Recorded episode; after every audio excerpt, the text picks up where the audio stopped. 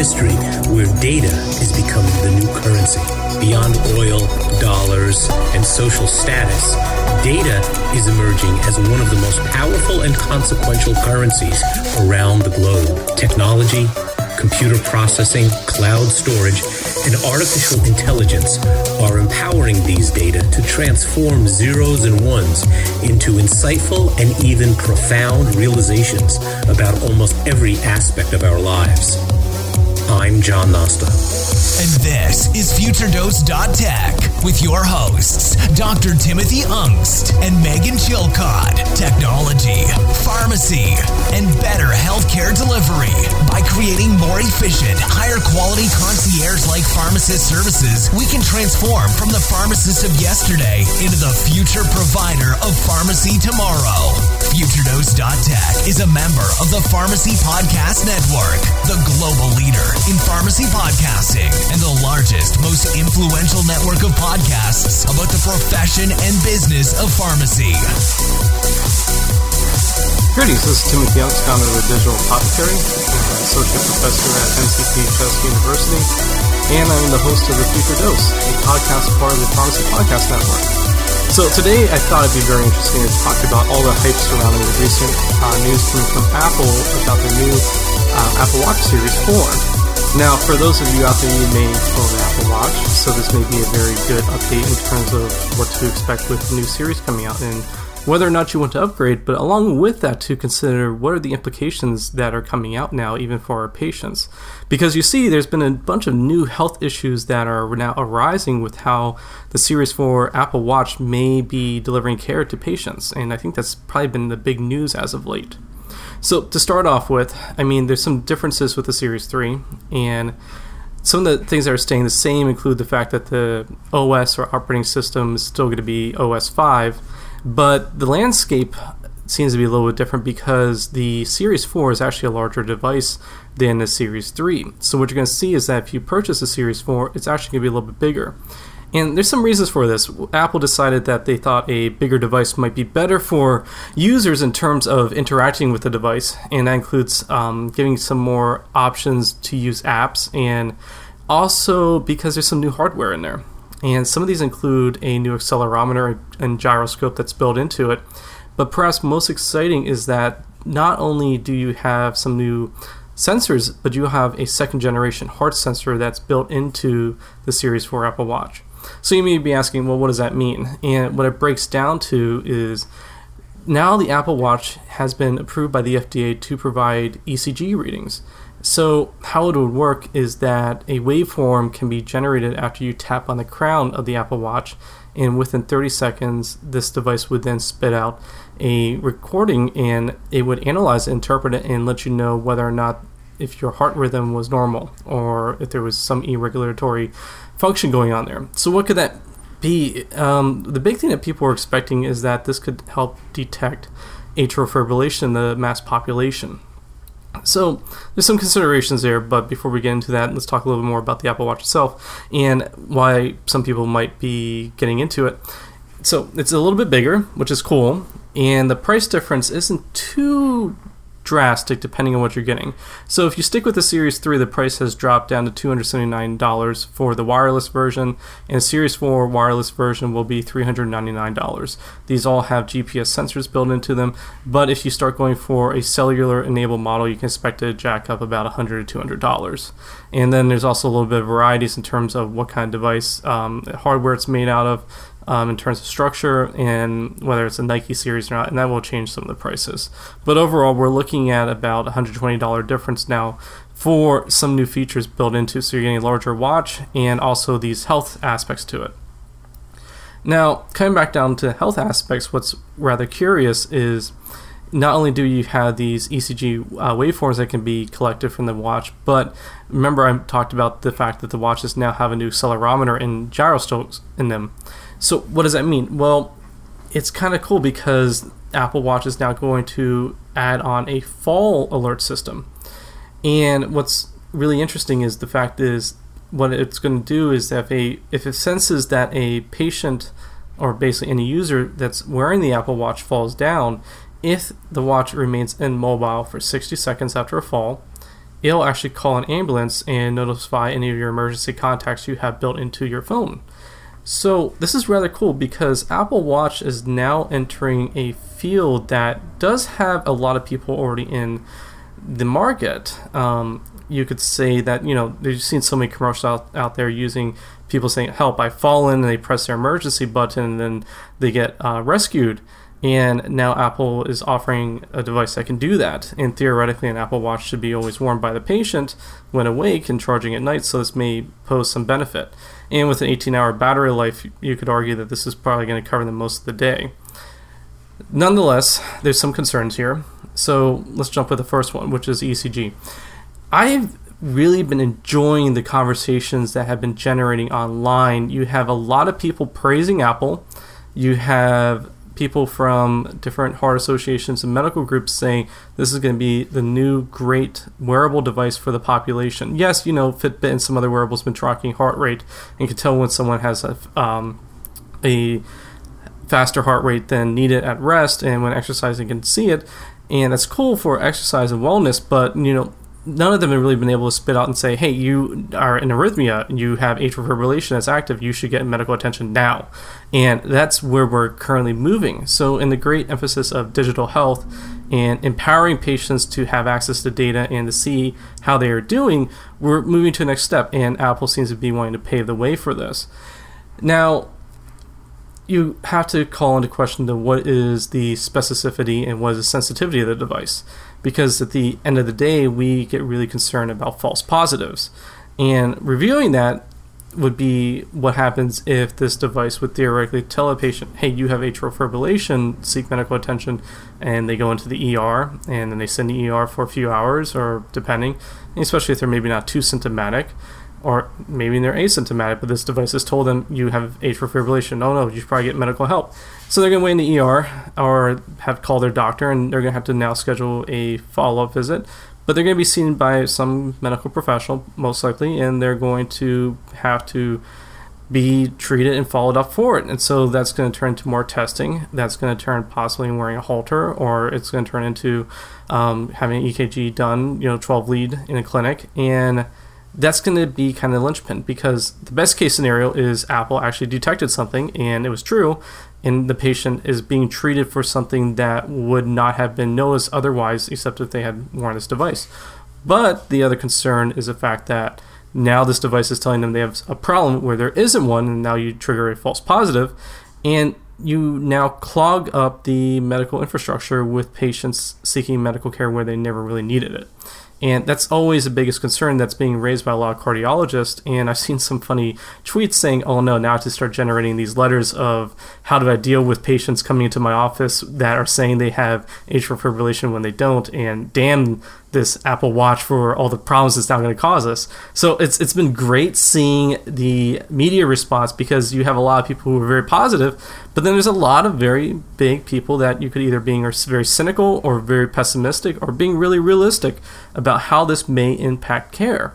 And the biggest concern is that it will end up leading to some basically unneeded treatments for patients, and it's going to eat up time for clinicians in terms of addressing these needs. Now, you have to ask, you know, how big of this issue is it going to be? I mean, how big um, could this problem lead to? And I've seen some interesting math. Some people predicted it could just be a few patients, but if you take a, a huge population, there could be thousands. And depending on where this happens, you know, this could be a this could be a really big issue then you also have to factor in is you know what's the population that are getting Apple Watches? Are they you know well and healthy patients who have the money to afford this, or are they going to be patients who are lower socioeconomic class and may not have access to such care? So you know this this is going to be all over the place, and I'm really curious to see how some researchers are going to look into this from a public health aspect going forward.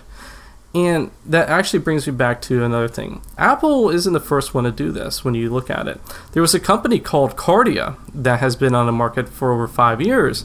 And they actually got to the market because what they did was they made a sensor that you could put on the back of your um, iPhone that you could put your finger on, and it's one lead EKG, and you could actually detect arrhythmias. And what would happen is it would record, take it, and it would send out to cardiologists to be read and interpreted. And Kardia actually then made a wearable band that you could attach to your Apple Watch to do the same thing in real time. So the FDA has been approving this for a, a long, long time, and Kardia has been doing this, and they've done some really cool stuff with it. One of my favorite things was actually they were using Australian pharmacies, so pharmacists could basically do public health. Um, outreaches using Kardia to identify people in the population who had unnoted uh, atrial fibrillation, and it seemed to have done some good work there. But I really haven't gotten into the science of it in terms of seeing how many false positives they may have found that they didn't really need to do, and that's kind of been the same kind of issue going on now with the Apple Watch. But Kardia just released um, the fact that they have a six lead EKG that are coming out, and the FDA also just recently approved the Kardia to detect if people have hyperkalemia or high potassium levels based on using their sensors. And this is interpretation of the EKG. So there's a market here that's been brewing, and there's some competition. Apple's not the first one in this space. Kardia's been around and has been doing a lot of work and Apple is really going to try eating into them, I think. And it's funny because they've been supporting their app and their platform for a long time. And So I, I find it kind of ironic that this company's been relying on using Apple to get its product across, and now Apple's releasing another device that's directly a competitor with them. And if you want to go, you can go see on the media, and you can see their executive uh, talking about all this and where they think they fit in the scale. But I think it's going to just blow up with time. Hey, Pharmacy Podcast Nation, here's a quick message from our sponsors supporting the PPN QD. If you or your patients struggle with muscle cramps, spasms, soreness, or restless leg syndrome, you're going to want to hear about our non opioid TheraWorks Relief. TheraWorks Relief is a clinically proven and published locally acting topical solution that prevents and relieves muscle cramps, spasms, and soreness in the legs and feet. In a research study including patients diagnosed with restless leg syndrome, TheraWorks Relief was shown to reduce symptoms commonly associated with accompanying RLS, including muscle cramps and spasms. Muscle cramps are reported as a side effect of hundreds of prescription medications, from intravenous iron sucrose and conjugated estrogens to statins and diuretics. By managing muscle cramps, TheraWorks TheraWorks Relief supports adherence, helping patients stay on important and often life saving medications. TheraWorks Relief comes in an easy to use, fast absorbing, non greasy foam that can prevent muscle cramps and spasms with just a few simple applications a day. To learn more about TheraWorks Relief, go to theraworksrelief.com and click on the healthcare professional link. The other one to consider is also the Life Plus. Now, if you haven't heard this company, it's a rather new one, and there's not a lot of information out there. But what they've been saying is that they are going to bring a smartwatch to market, and this smartwatch is going to be called the Life Leaf. And the Life Leaf is going to do what I think is a bunch of outrageous things that, if it actually works, is going to be amazing. And that includes they are they are purporting that their device can measure blood glucose, heart rate, blood pressure, respiration rate, and oxygen saturation. Now, this is really, really daunting because you can see a lot of interesting metrics and data that can be captured from a patient in real time with this. So, blood glucose will capture the diabetes or cardiometabolic population, heart rate, and blood pressure captures a lot of the, the um, cardiovascular population as well. Respiration rate and oxygen saturation may fall under asthma and COPD category too. So, we're seeing this wearable market really explode at this current time with people trying to figure out how to collect real world data just through the wrist. And it's fascinating the number of sensors people are trying to put out. And even Apple has been said to be looking into how to use their device to capture blood pressure as well or blood glucose. And maybe that's what we'll see. Maybe not with the Series 5, maybe not with the Series 6, but eventually we may see a Series 7, 8 Apple Watch that's going to have the ability to capture blood pressure. And there's other companies out there trying to do the same thing. You have Omron, which for a lot of pharmacists may be familiar as a product they stock on their shelves that sells their blood pressure kits um, that can be worn on the wrist or on the arm. And Omron's making the Omron Zero, which is a wearable wrist-mounted blood pressure device as well. So a lot of people are getting into it. So heart rate and heart rhythm, I think we're pretty much seeing this market now mature where it just came from the original heart rate monitoring. But we're now moving into the blood pressure market. And the blood glucose market is a little odd. There's a bunch of different research and literature that's coming out about how to do it. But I mean, you see the Freestyle Libre, you hear about Dexcom with their continuous glucose monitoring devices coming out that sync up to an iPhone or uh, Android based device. So we know that's a field, and the big thing would be what happens if you can make a wearable wrist mounted device that can do this.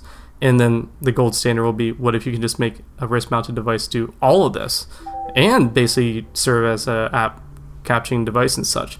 So yeah, we're we're definitely hitting a maturing space that is quite fascinating. I think at the end of the day, and the Apple Watch and the recent news, I think is just going to be the baseline information that we're going to see coming out in the future in terms of how people are going to approach and understand how this stuff.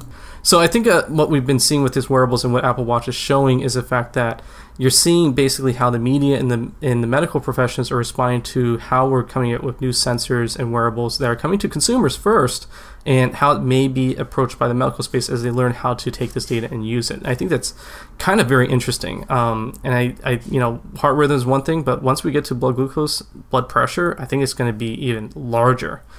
Now, the other thing I want to talk about the Apple Watch is I mentioned uh, Fall Alert. I think that's actually really kind of cool, and I think that's going to be something that we're going to see some huge competition as well. You have Best Buy, who had just recently acquired GreatCall, and GreatCall has all those different um, phones and devices meant for older patients um, to have some electronic monitoring associated with it.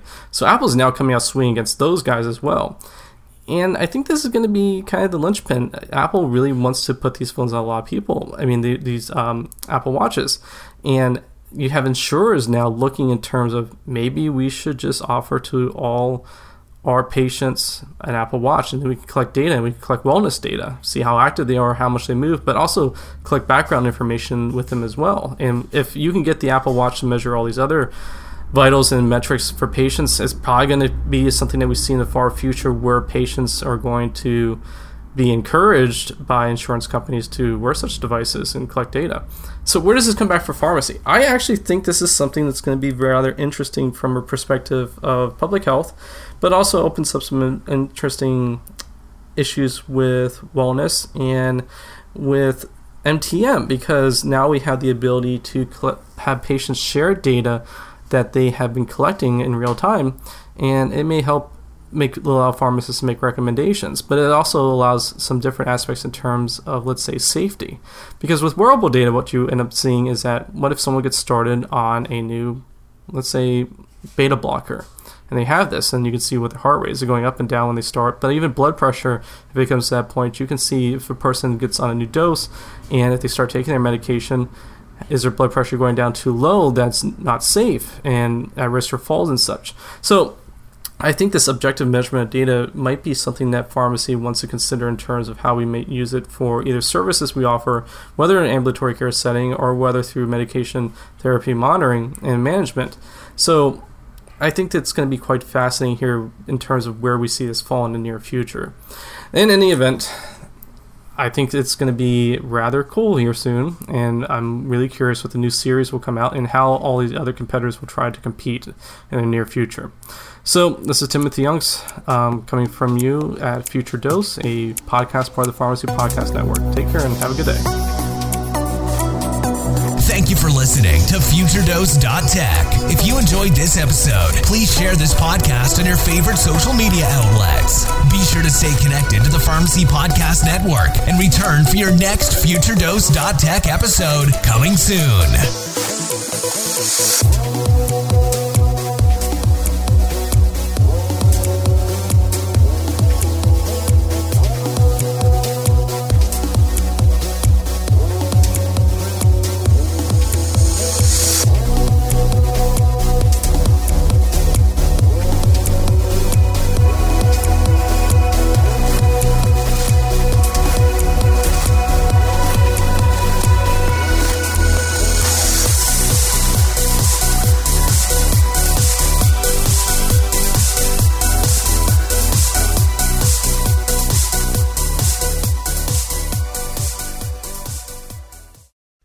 Podcast is a part of the C Suite Radio Network. For more top business podcasts, visit c-suiteradio.com.